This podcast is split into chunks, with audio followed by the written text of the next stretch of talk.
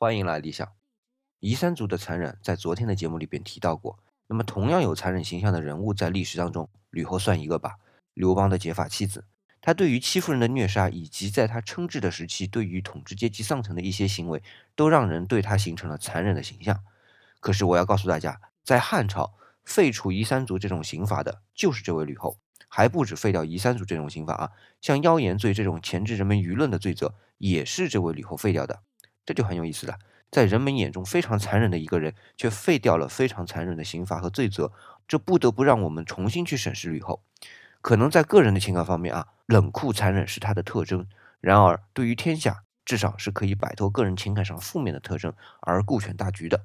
所以说，看待一个人，从他个人方面去了解固然很重要，但当他置身于大环境中所表现出来的个性，也应该是认识这个人的性格的一方面，而且是。很重要的一方面。